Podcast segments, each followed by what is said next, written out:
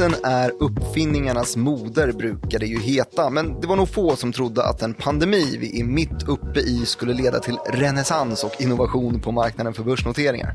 Intresset för att notera bolag kyles nämligen ner till permafrostnivå i vårvinterns börskrasch, men sedan dess har den snabbt blivit hetare än helvetet och nu flockas inte bolagen längre bara kring konventionella noteringsformer med investmentbankirerna hack i häl. Finansvärldens intresse för direktnoteringar och så kallade uppköpskalbolag har fått börsklippare att tvingas fylla på ordförrådet med akronymer som SPAC och DPO. Låter det krångligt? Det är det också, men här för att reda ut begreppen finns Follow the Money som ju är en podcast om makt, om storfinans och börsen. Av och med mig, Martin Nilsson och utrikesredaktör Joakim Rönning. Här är jag. Hej! Hetare än helvetet. Ja, det är det faktiskt. Kyligare än permafrost. Var ska... ja, det är det också.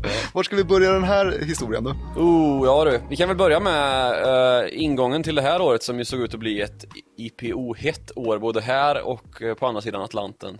Många. Så är det faktiskt, för att vi hade rekord på IPO-marknaden i Sverige i alla fall. Mm. Det är den enda som jag har någorlunda koll på, både under 2018 och 2019. Det flockades ju små mm. bolag till de mindre listorna framförallt och ett par lite större noteringar på Stockholmsbörsen också. Någon favorit? Ja, EQT kanske. Ja. K-fast. K-fast, ja. Inte, ingen värdering bakom det där, det var bara namn jag kom på. Ja, mm. ja nej men eh, det, det, stämmer ju att det var en eh, oerhört het marknad 2019. Mm. Som sen följde med in i 2020 och det var ju flera på, jag som är utrikesredaktör då, som har skrivit mycket om några, eh, Airbnb till exempel, ja, en sån Stor. som eh, inte lyckades notera i rättan tid. Nu ser det lite Timingen där är ju nästan eh, komiskt dålig, ja, eller? verkligen. Unikt usel. Mm, Airbnb uh, är ju en sån, deras affärsmodell är ju så långt ifrån covid det bara går. Ja, men det har ju varit lite så här steg i den här uh, upptrappningen för tech-noteringar och mm för bolag som kanske hävdar sig vara tech men som inte egentligen är så väldigt mycket tech. Tänker på först och främst Uber då som väl ändå får klassas som ett techbolag. Mm. Kommer till börsen liksom eh, närmast konkurrenten Lyft. Och det var inga succéer direkt. Vilket ju medförde att uh, investerarna började dra öron åt sig lite grann. Mm. Uh, sen så hade vi ju den här uh, härliga floppen som vi gillar att prata om, WeWork. Mm, den som du verkligen brukar påpeka att det inte är techbolag egentligen. Nej, precis. Det, det är ju kontorsfastigheter. Kontorshotell, mm. företag eh, som väl knappt, ja de finns väl kvar. Men de var ju nära att kollapsa när deras eh, noteringsplaner gick i stå. Gick mm. i stå rätt duktigt också. Ja, värderade till 100 miljarder dollar och så visade det sig att de kanske inte var det. Snarare inga miljarder dollar. Till Masayoshi Sons förtret. Till hans eviga förtret, ja mm. precis. Men om vi ska få någon sorts ingång på det här då så kan vi väl konstatera att eh, börsåret 2020 inte blev som någon hade tänkt sig och att den effekt som det här börsåret har haft på IPO-marknaden har varit både eh, permafrost och hetare än helvetet. Um, och det naturligtvis har att göra med att det har varit svårt att värdera tillgångar. Uh, först på nedsidan då, har inte mm. vetat hur långt det här raset skulle gå som kom i våras. Eh, då, då frös ju alla, eh, alla börsnoteringsplaner sattes ju på paus då i princip. Ja, det var ju väldigt många som satte det på paus där. Den som jag intervjuade mycket där kring var ett litet bolag som heter Soltech Energy som eh, skulle notera dotterbolaget som bara valde att frysa allting för ja. de sa att det finns ingen kreditmarknad, det går, går inte att göra det här. Nej. Riktigt. Och just som du säger, svårt att, svårt att värdera mm. egentligen. Just det. en sån marknad. Det finns ingen som vill köpa eller sälja. Nej. Um, men istället då så blev det ju den här fantastiska uppvärderingen som vi såg under senvåren och framåt våra dagar när vi sitter här i, i höst, inledande höstrusket 2020. Mm. Uh, då har det ju istället blivit en, uh, ja, en, en väldig, ett, ett väldigt tempo i rörelserna mot börsen ju. Mm. Nu vill ju alla vara på börsen. Man kan ju tänka sig då att det finns väl två effekter här. Dels så är det de som inte då noterades under mars, april, maj och sköt upp sina planer som gör det nu då istället. Och sen så är det väl de som dras till börsen också efter all, all kredittillgänglighet. Man ja, har ju fyllt marknaderna med pengar. Det vill folk finns hur mycket pengar dit. som helst och mm. strössla omkring sig.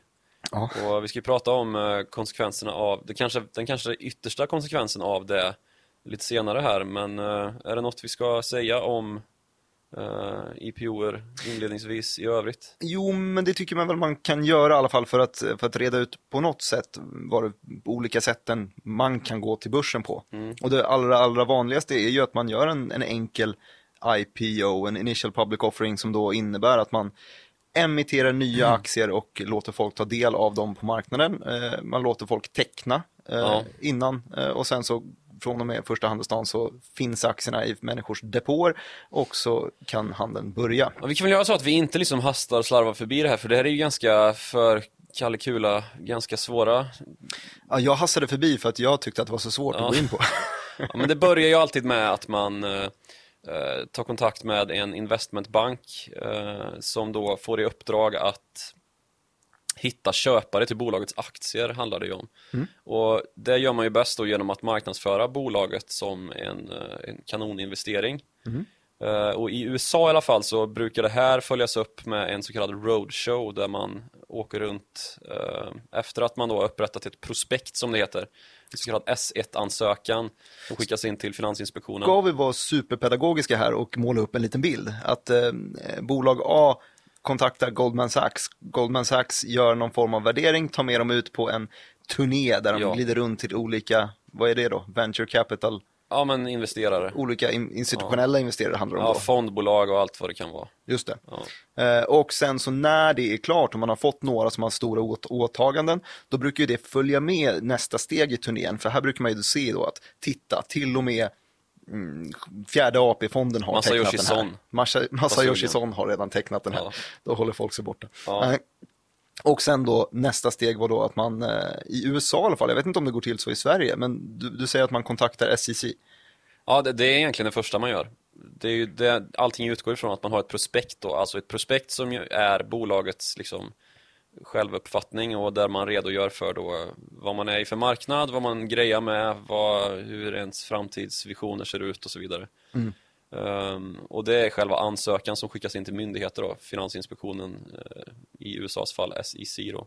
Jag vet inte hur ledet ser ut så i Sverige, så här får väl eh, folk Nej, gärna har mejla in och rätta oss om vi har Ja, fel eh, gärna. på followthemoney.direkt.se. Men man har ju prospekt i, i Sverige också, men det jag är lite osäker på är om man skickar in det direkt till Finansinspektionen eller om man går via sin eh, börsoperatör, om man går via Nasdaq som Ja, precis, är de under kanske har tillsyn fått från... mandatet då liksom. Exakt, Ja, ja. jag tänker mig att det kan Så kan något det sånt. kanske vara. Men i alla fall, eh, den här, eh, det här slutar ju då med att man har ett gäng köpare på ena sidan eh, som vill ta emot aktier då i den här nyemissionen som görs inför det att bolagets aktier börjar handlas. I USA så är det oftast dagen innan som man slutför då den här emissionen och aktier hamnar hos sina nya ägare. Så det är ju då en köp och sälj eh, situation där, en, en, som ett auktionsförfarande kan man väl säga, där man parar ihop eh, eller man parar ihop anbud då med eh, en viss pott aktier som stöts ut eh, till de nya ägarna. Och det har ju också det här är ju liksom själva grunden för att det, det klassiska konventionella IPO-förfarandet, alltså börsnoteringsförfarandet, har hamnat i ganska så mycket blåsväder de senaste åren för att de är ju så enormt usla på att prissätta aktier rätt. Ja, men det, är verkligen, det är precis som villorna på Hemnet, eh, Ja. lägenheterna för den delen också. Man, man vill ju, man, man blir ju besviken om det inte blir en budgivning Mm. och priset stiger 10%. Ja, och det blir det är lite samma sak på IPO-marknaden eller på börsmarknaden. Att man vill att man, man vill vara felvärderad. Man, då har man ju Ja, man, gjort alltså ett de som jobb. vill att bolaget ska vara felvärderat är ju egentligen de som får ta emot aktier. Om då första avslut i aktien när den väl handlas på börsen är 30% upp, eller liksom, det kan ju vara flera hundra procent upp ibland. Mm. Eh, Då har ju aktien uppenbarligen felprissatts då av eh, ja, Men man kan ju, jag, kan förstå, jag kan förstå det på något sätt. Man, det är klart att man vill komma in på, på börsen. En stor andel till, eh, stor anledning till att man kommer till börsen är väl också för att bygga varumärke. Och vem vill ha varumärket? Aktiekursen sjönk 50% första dagen. Man vill ju Ja, inte det ha händer det. också, men betydligt händer mer absolut. sällan. Alltså snittökningen för, för nynoteringar i USA ligger någonstans mellan 20 och 25 procent. Mm. Att alltså aktien de facto stiger 25 procent första handelsdagen. Det är ju nästan, att, är helt enkelt att marknaden värderar bolagen högre än vad investmentbankerna gör. ja, men då är då eh, konspirationsteorin att det kan ske med flit. Ja, de är ju så dåliga investmentbankerna. Så. Nej, men, och det, det, det är ju här någonstans som eh, det blir en grogrund för andra alternativ. Um, Vad är det för alternativ? Ja, men vi då? kan väl komma in på det snart, men den här, jag vill bara uh, hytta lite åt investmentbankerna till. Ja, varsågod. Uh, nej, men alltså att de som, um, alltså det som gör att den här grogrunden blir så bördig, eller vad man ska säga, är att de som missgynnas då är ju tidigare ägare i bolaget, alltså grundare och anställda, som ju säljer uh, ofta uh, aktier i en sån här, i samband med den här emissionen. Mhm. Eh, samt då att man ofta ingår ett lockup-avtal och inte får handla med aktier de första 90 eller 180 dagarna, ibland ännu längre. Eh, så att man inte kan kapitalisera eller liksom ehm, sälja av aktier i den här initiala rusningen då. Just det. Eh, och det händer ju titt som tätt att det är en initial rusning och sen så liksom eh, är nyhetens behag lite grann överspelad och så kommer aktien tillbaka ner en bra bit. Eh, det ser vi ganska ofta. Mm. Så. Nu har du, har du hytt, hytt, Surat hyttat åt och surat på investmentbankerna. För då vill jag gå vidare till andra alternativ, för det här var ju ganska klassiskt förfarande på Mm. IPO. Eh, DPO, Mm. vad är det för variant av IPO? Ja, men eh, som till exempel Spotify då, Just det, som inte ville ge pengar till investmentbankerna utan som ville eh, ha de pengarna. de ville handlas på börsen men hade inget behov av att ta in nya pengar och då körde de Ja, alternativet precis. Det är ju en grundförutsättning då, att man, att man inte behöver ta in nya pengar. Eh, Att man har en affär och där har ett kassaflöde liksom och eh, kanske till och med lönsamt redan. Mm. Ehm, Då, då är, finns det förutsättningar för att gå till börsen, notera aktier eh, som är befintliga då, och inte genomföra en ny emission. Okej, Ehm, och vad blir skillnaden här då? Du eh, behöver inte betala de här, alltså det, det kanske vi inte nämnde, men avgifterna till Goldman Sachs eller den investmentbanken X som du nyttjar dig av då i den här eh, när du är ute på turné och presenterar ett bolag, det kan vara liksom 7% av emissionen som det landar i sen. Absolut, i större bolag. Vi gjorde en liten sån specialare på läkemedelssidan och Mm. då snackar vi 10-15 procent Ja, istället. det, det är sjuka marginaler i alla fall som investmentbankerna hämtar in på det där. Och ytterligare skäl för kritik mot dem. Eh, och ytterligare grogrund för Daniel Ek och Martin Lorentzon när de är sugna på att kanske casha ut lite grann eh, från sina feta innehav som grundare. Och sätta sina egna, eller alla bolagets aktier på börsen då. Och göra dem handlingsbara där. Så det man använder sig av i den noteringen är ju eh, redan befintliga aktier som då sätts upp på listan och som handlas då via den market maker som är börsen. Istället för att först då handlas via market maker bestående av investmentbank. Och rent praktiskt så innebär ju det här skillnadsmässigt i alla fall att i en eh, nyemissions-IPO så eh, startar handeln precis första minuten på handelsdagen medan handeln absolut startar i en DPO men det blir ju någon form av auktion. Jag kommer Mm, i alla fall det- ihåg ja. fallet Spotify så det var ju timmar som Ja. man väntade på att den här eh, auktionen manuellt skulle liksom de skulle matcha Mm. eh, bud mot varandra. Jag kommer ihåg, jag satt, med, eh, jag satt och kollade på den här kursen då, när jag, för jag slutade klockan sex den dagen. Aha. Nej, ja, no, jag slutade i alla fall efter några timmar när den hade varit igång då, för börsen i USA öppnar ju 15.30 i svensk tid. Så är det. Och då satt jag och hade förberett en text där det stod första avslut i Spotify-aktien blev XXX. Så skulle du fylla i XXX, Ja precis, och så skopa den då som får ut den snabbt. bli känd. Mm. Blir världs, världskänd som Spotify-skopare. Men eh, Världsnyheten där blev ju istället den här schweiziska flaggan som de körde upp Ja, istället just för den svenska. ja, just det, utanför, eh, ja, på Wall Street där. Exakt. Ja. Nej men eh, jag hann inte, Nej. för det tog så lång tid. Så jag blev utan ja, just det. skop. Utan, utan skop, eh, men aktien började så småningom handlas. Eh, Och det var ju också eh, en positiv rörelse, vill jag minnas, i Spotify-aktien vid första handelsdagen. Ja, visst, men den, har ju, den hade ju svårt att ta fart sen. Jaha, den okej. föll tillbaks ganska mycket, liksom Uber och Lyft och alla andra. Slack är ju också en sån, meddelandeappen Slack, Mhm. som ju är mycket bättre än Microsoft Teams. Ja, men jag vet att vi har faktiskt... Delat läge Ja. där, jag är på Slack. Du är Team Slack, jag, jag har inte använt det. Nej, men eh, Jag har ingen att prata med heller på jobbet, ska ju sägas. Sorry. Men eh, det, det var ju också en DPO då som man eh, genomförde där. Så det, det tycks ju då ha fått lite fäste i ehm, i techkretsar och nu förra veckan här så var det en, ytterligare en uppmärksammad uh, direktnotering när uh, mjukvaruspionagebolaget Palantir gick till börsen. Mjukvaruspionagebolag, jag kan inte det här bolaget. Nej, det är ett, de, deras största kunder består väl av Pentagon och CIA och uh, underrättelsetjänst. Och, och. Mm, okay. Men det är lite, kan lite vi, svårdefinierat bolag. Kan vi hårdra saker här och generalisera eh, och säga att en, en klassisk IPO har lite längre tid till marknaden, involverar lite fler aktörer, är lite mer gedigen yes. i, sitt, i sin förundersökning och lite dyrare. en DPO är en lite, lite snabbare väg till marknaden. Mycket snabbare. Eh, finns det då fler alternativ?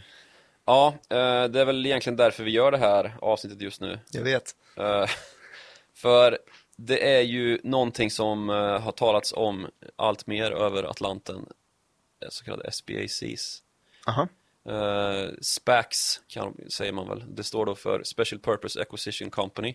Mm -hmm. uh, alltså special uh, specialuppköpsskalbolag kan man väl kalla det på svenska. Okay. Uh, och det de är lämpade för då är att köpa upp bolag som vill hamna på börsen. Det låter ju konstigt. Jättekonstigt. Ja, men det är då man gör är att man startar ett eh, bolag som inte har någon verksamhet, mm. som inte har några tillgångar överhuvudtaget. Och så går man till börsen med det här. Och där klar, gör man då att vårt enda, vår enda verksamhet ska bestå av att hitta en uppköpskandidat som vill hamna på börsen på ett snabbt och smidigt sätt. Så det enda man gjort som det här, som spacken, som det här uppköpsskalbolaget, är att man har gjort grundarbetet för att komma till börsen. Ja, vilket precis. är gått igenom hela den här processen ja. med IPO. Yes. Eh, och gjort venture capital-turnén. Ja, och sen så gör man ju då den här nyemissionen, tar in pengar och eh, de pengarna hamnar på ett deponeringskonto som inte får röras förrän det väl är dags då att eh, Eh, att man har scoutat ett bolag som vill hamna på börsen och man gör en, eh, en fusion med det här bolaget. Då.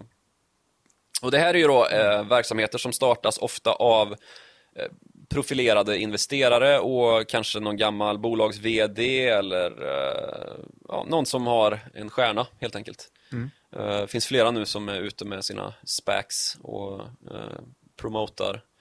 Att, för det här är ju aktier man kan handla. Vilket är sjukt egentligen.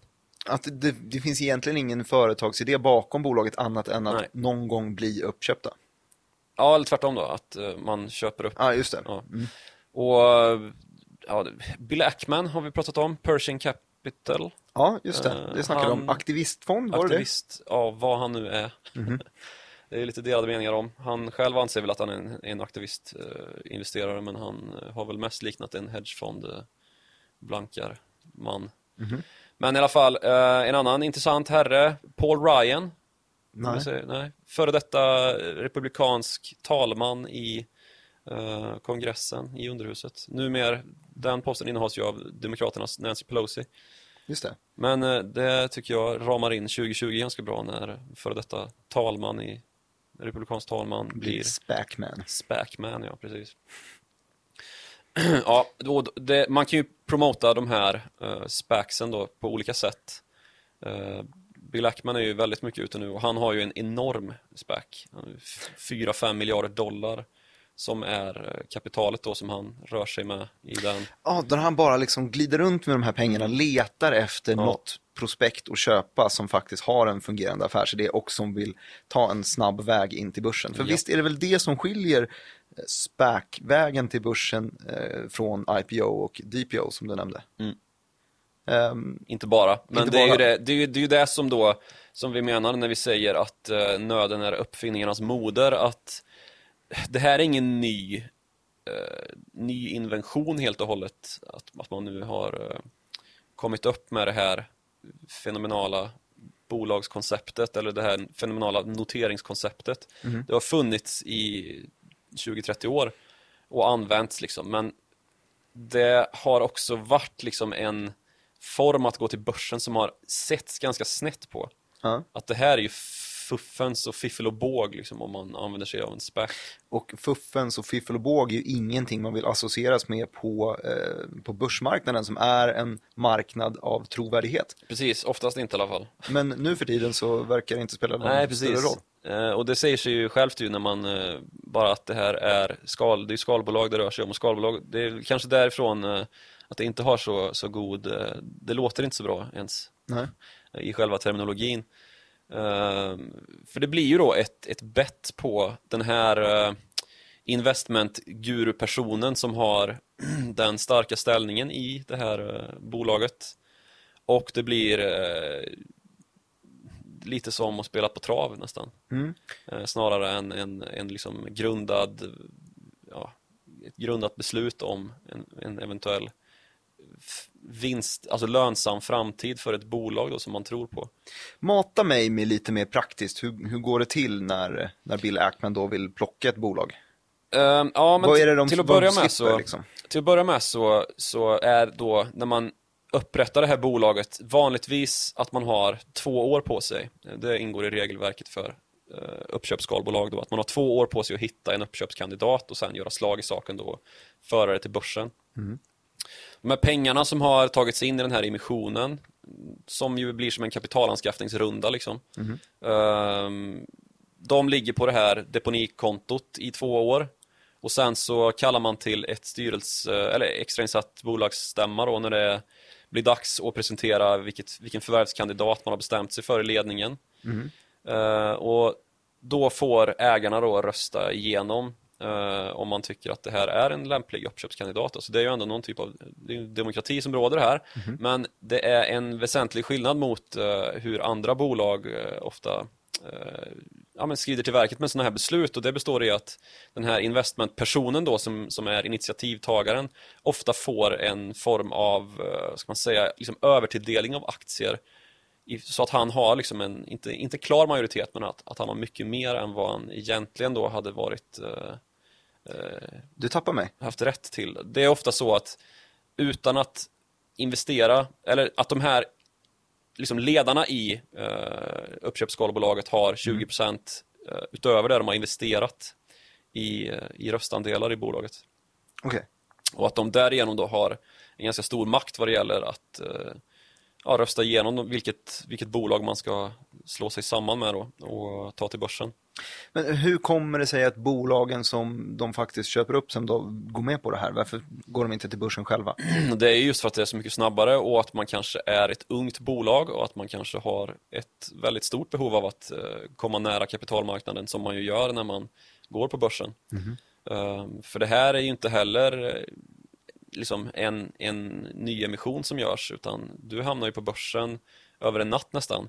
Och det här kan ju kanske exemplifieras då med eh, ett, det mest omtalade bolaget i vår podcast de senaste fem avsnitten, Nikola, som ju gjorde just en sån här eh, gick, gick, liksom använde sig av det här tillvägagångssättet när man gick till börsen här i Nu våras. måste vi ta två, tre minuter och förklara eh, varför det här är intressant i Nikolas del. Mm. Eh, och det är väl eh, väldigt mycket så att Nikola har blivit en eh, väldigt omtalad del i vår podcast just för att det visade sig att Nikola kanske inte var det som de sa sig vara. Mm. Och börjar man gräva i det här då så kanske man hittar sådana här små pusselbitar att som att de just då går till börsen via en SPAC, alltså ett mycket snabbare sätt att komma till börsen, ett sätt som gör att, eh, ett sätt som du undkommer eh, Finansinspektionen motsvarande i USA, SEC. Du behöver inte eh, uppbilda ett prospekt eftersom att du blir uppköpt och dras till börsen. Du behöver inte gå den här eh, investmentbank eh, VC eh, Venture Capital-rundan eh, och liksom, granskas från eh, alla olika håll. Det Nej, kommer ju precis. säkert vara ganska många ögon på dig. Bill Ackman kommer ju granska din Ja, din men vad har Bill. Ackman för, han sitter ju på dubbla stolar, liksom man kan säga att investmentbankerna också gör när de felprissätter eh, nyemissioner. De sitter ju på dubbla stolar i och med att liksom Bill Ackman vill ju, han vill ju sälja av sitt innehav i det här spacket till eh, bolaget som noteras naturligtvis. För sen efter, det kom vi aldrig fram till riktigt, men när väl den här fusionen har skett då och eh, ja, Nikola då till exempel, när deras aktie hamnar på börsen så byter det ju namn till Nikola, för Nikolas aktie heter ju Nikola idag. Trots att det då gjordes, gen, alltså den här noteringen gjordes via ett, eh, ett uppköpsskalbolag. Vi ska väl vara tydliga med att just Bill Ackman var det inte som köpte upp Nej, det var det inte. Hans, hans är ju fortfarande ute och letar bolag. En grej som jag tycker är spännande här är att, eh, och en fråga jag ställde dig eh, inför den här podcasten var ju, men borde inte det här synas i kurshistoriken? Det har ändå varit ett skalbolag på börsen en längre tid och man kan ju se deras Mm. kurser där, hur den har handlats. Men om man kollar på just Nikola-aktien till exempel så i de flesta ställen där jag kollar i alla fall så ser Ja. man ju att det är samma det är liksom datumet när de blev uppköpta som är startdatumet. Mm, när man, räknas när man byter ticker, alltså namn på aktien. Då raderas historiken ut. Ja, det är väl fall. av liksom eh, rent praktiska skäl. Jag har sett en del grafer som, som daterar bak då till när Nikola hette Vector IQ eller vad fan det var. Ah, Okej, så det finns, det finns ja, det med finns sådana grafer också, men det, de blir ju rätt ointressanta efter själva noteringen. För att det är helt olika företag. Eller För- efter själva fusionen då, när, Ja. när Nikola-aktien är noterad. Just Istället för den tidigare. Mm. Ja, precis. Eh, men sen så finns det ju, ehm, ja, som sagt det blir, det blir som att betta på en travhäst liksom, att man tror på häst, att hästen inte är skadad, typ. Man tror på Bill Ackmans omdöme så ofantligt mycket att man väljer att köra på honom Mm. och hans, eh, ja men lägga sina pengar i hans korg eller i eh, Paul Ryans korg eller vem det nu månde vara. Eh, Och då finns blir det ju, som du säger, det här med de två stolarna. Det finns ju också ett incitament här att välja den typ av bolag att köpa upp som har, eh, som är flavor of the month, alltså som är Ja. hypen precis just nu. Precis, och vet du vad som är flavor of the month, just nu? Nikola, nej. Ja, men det, Det är var ju, förra det är månaden ju just den här, det är just det här, eh, ska man säga, skrået av bolag med, eh, alltså elfordon. Det är ju väldigt hett med Mm. den här typen av börsåtkomst, eh, tillvägagångssätt. Mm, det är det ju. Som senast i morse så skrev jag en artikel om eh, det en gång, alltså nu vet jag inte hur det ligger till rent finansiellt men deras tidigare ägare gick i personlig konkurs i alla fall. Faraday Future heter de. Okej, Eh, och då som är det ett electric elbilar. vehicle? Ja, Okej. precis. En gammal BMW-boss som sitter och försöker ratta igång det där. Är det på litiumsidan eller vätgassidan? Ah, det är på litiumsidan. Förstår jag. Litiumjon heter det. Okej, just det. Ja, eh, men eh, kommer vi någonstans med det här eller? Nej, men jo, jag, jag skulle vilja veta lite mer om, eh, om eh, ja, men förtydliga lite just varför, varför man, man väljer SPAC och kanske förtydliga lite, lite skillnaderna för att det här finns ju inte i Sverige, Nej, eller hur? just det. här är USA, det här är utrikesredaktören som pratar. Ja, eh, Är det på väg till Sverige? Ja, Berätta nu. det verkar väl som att det kan vara det. Eh, vad heter han, Nasdaqs noteringsansvarige? Är det Adam Kostian Ja, kanske? precis. Jag såg att han gjorde några uttalanden här ganska nyligen om att man försöker liksom preppa för att det ska gå att genomföra det här även i Sverige. Eh, V75 på börsen. Eh, Du, är, du är negativ till det här i alla fall. Jag är en neutral betraktare. Det är jag också. Ja. Skönt att vi är i samma båt. Ja, men eh, det har ju växt något ofantligt i USA alltså. Redan nu då så är man ju långt över det dubbla mot fjolårets kapital i de här SPAC-bolagen. Mhm. Över 40 miljarder dollar ligger och, ligger och vilar i, eller och har legat och vilat i uppköpsskalbolag det senaste året. Alltså uppköpsskalbolag som har startats det senaste året. Mhm. Eh, jämfört med under 20 miljarder då, 2019. Så det är ju tydligt att... Det är ju eh, rakt av dubbelt så mycket. Ja, Och det, det har ju inte ens gått hela året än. nej, och det har inte gått hela året än, nej. Så det är ju uppenbart att folk vill till börsen och det har ju naturligtvis att göra med de här gigantiska värderingarna vi har nu. Mm. Eh, särskilt då Tesla, ehm, att man har lyckats uppvärdera Tesla så ofantligt. Vi Att lovade det ju har- att vi inte skulle nämna Elon Musk i det här avsnittet. Vi gör det i nästan Vi, varje. lovade, va, jo, jo, vi kanske lovade varandra. Ja. Mm, sorry. Ja, Men- blev det det. Det är då, alltså, för att anknyta till den här, det är ju själva anledningen till att eh, elfordon har hamnat så i eh, skottgluggen för att noteras då. Eh, att det är så mycket intresse kring vad elfordonen ska bära med sig i framtiden och att man ska diskontera in så ofantliga värden i Tesla, då, men då borde det ju gå att diskontera in lite grann i Faraday Future och Nikola och allt vad det heter, eh, som ju kanske egentligen bara är skalbolag som köps upp av uppköpsskalbolag då. Eh, Men nu är det väl vilket ju- tydligt att, att visa här att det inte det är inte företagen i sig utan det som är, som är problemet här. Alltså att det är en hype kring elbilar, det är ju eh, det är något, något fint också. Det är någonting gott i det här och det är ett problem man vill lösa som förhoppningsvis kan eh, hjälpa människor eh, på jorden också och hjälpa ett klimatproblem här.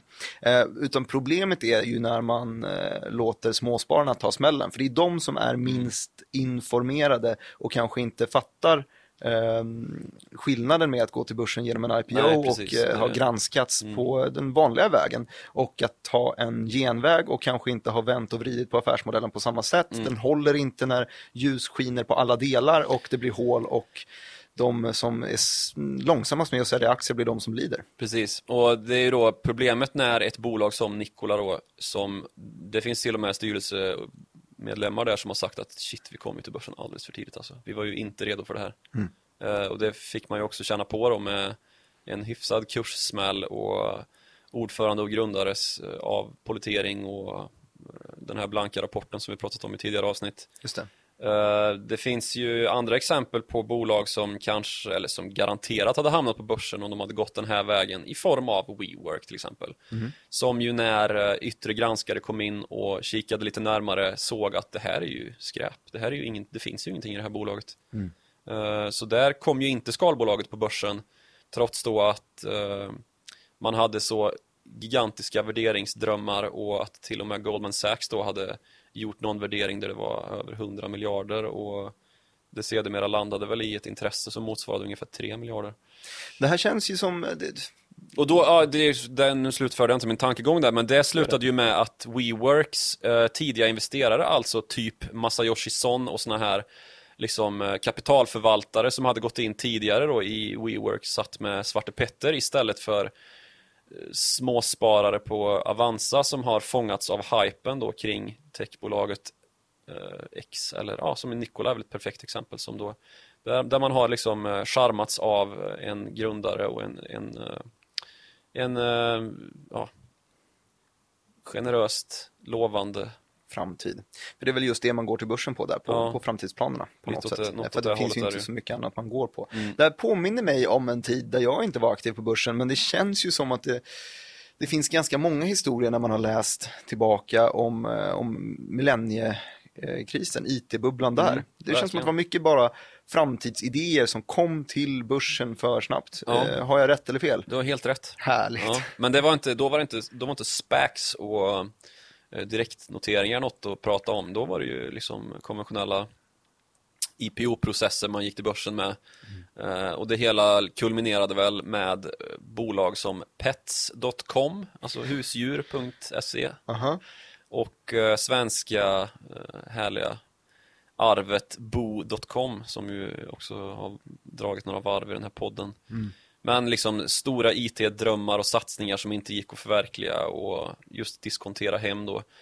För att det var Eh, svårt att förstå tekniken. Ja, och- för att det var svårt att förstå tekniken och det fanns inte teknisk prestanda. Bandbredd saknades när man... Och det är väl just därför, det är väl just för den typen av svåröverskådliga affärsmodeller som byråkrati finns till. Just Ja, att man precis. måste ta de här stegen och måste ta de här vändarna. Ja, eh, Så att, inte, så att man hinner vrida och vända på det. För att det är väl samma sak med elbilsbranschen idag. Att varken du eller jag förstår egentligen exakt hur de går till. Du möjligtvis, jag för förstår inte. Ja, exakt. Eh, Och då är det risk att, eh, att idéerna kanske inte är så vattentäta Faller som man platt. tror. Att det faller platt, ja, ja. i knät på småspararna. Eh, ja, ska vi nämna några fler? Spax, eller är vi nöjda? Jag vill höra fler spax, jag kan inga fler. DraftKings var ju en sån. Aha. eh, som ju då De, har... de är väl konkurrenter med Kindred va? Ja, Eh, men, ja spelbolag, Ja. sportbetting i USA. De har ju även ett samarbete med uh, Kambi. Sportboksleverantören Kambi. Mm. Nikola har vi ju dragit några varv. Mm. Där har vi ju NEL-intressen, Mhm. norska NEL. Ehm, och de är ju på, i samma bransch som ett flertal svenska vätgasbolag, Powercell bland annat. Mhm. Ehm, ja. finns ju många andra bolag som inte har fått så mycket uppmärksamhet i Sverige inom telehälsa bland annat. Hälsosektorn är ju het nu på grund av pandemi och annat. Mhm. Så där har vi sett en del, en del spack. eh, Just det, då vill man passa på, man känner att Ja. man är i en bransch som är i, i en bra en bra hype just nu, Flavor of the Month nämnde Ja. jag. Eh, och då har man inte tid att ta hela det här långa vägen till börsen. Nej, utan precis. då går det snabbare att man man får ett bra på nu. erbjudande av en Bill Ackman-motsvarighet och så Ja. hoppar man till börsen. Passa på nu när det är pandemi så man kan Då får vi väl hoppas att, eh, att, ehm, att vi inte får det här fenomenet på svenska börsen på samma sätt. För det låter inte Ja, men så jag tror faktiskt aldrig någonting. Men om jag ska säga någonting om hur det kanske blir, eh, så är det nog att det kommer nog, jag har svårt att se att det skulle bli så värst hett här i Sverige. Så att det här avsnittets eh, summan blev egentligen ingenting. Nej, Nej, okej. nej men om man tittar på den svenska IPO-marknaden så är den ju fortfarande ganska så, den är ju väldigt försiktig i jämförelse med USA då, dit alla techbolag flockas och man när drömmar på ett annat sätt än vad man gör i Sverige kanske. Att man värderar upp liksom eh, höga ambitioner snarare än ibland rätt hutlösa liksom, eh, Ja. ambitioner.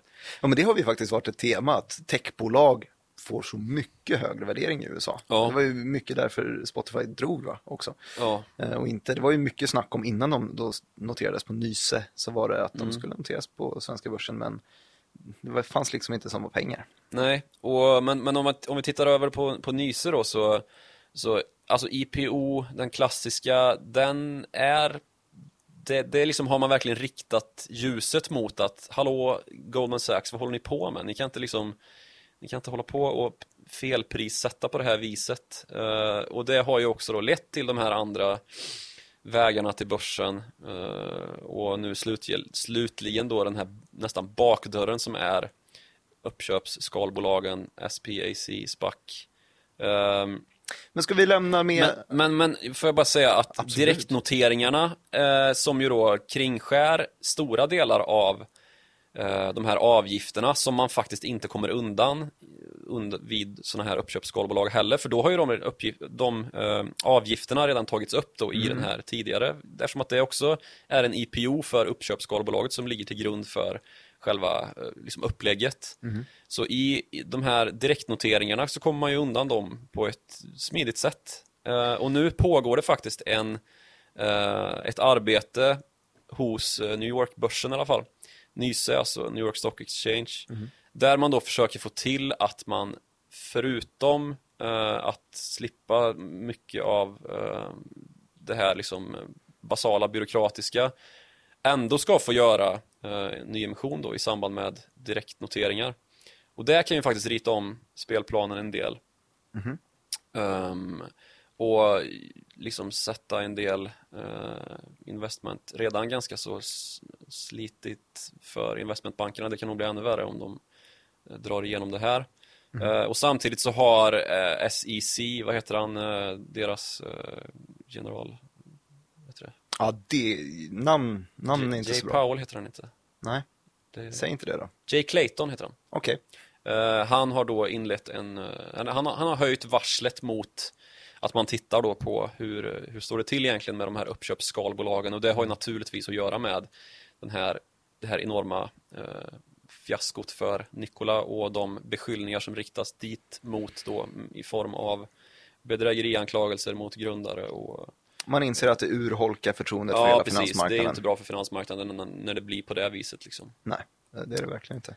Så, Joakim Rönning, eh, det vi tar med oss från det här är att man ska akta sig för direktnoterade SPAC-bolag som köper upp andra bolag helt enkelt. Ja, Eh, ska gör man- hemläxan. Det Eh, finns, eh, finns väl både bra och dåliga exempel på sådana. Men ja. Gör hemläxan, eh, lyssna på podden, titta på oss via YouTube om man vill det eh, och skriv till oss på Twitter. Då kan man skriva till Joakim Ronning heter han, snabel Joakim Ronning. ja, eller snabel direkt Martin Det är jag.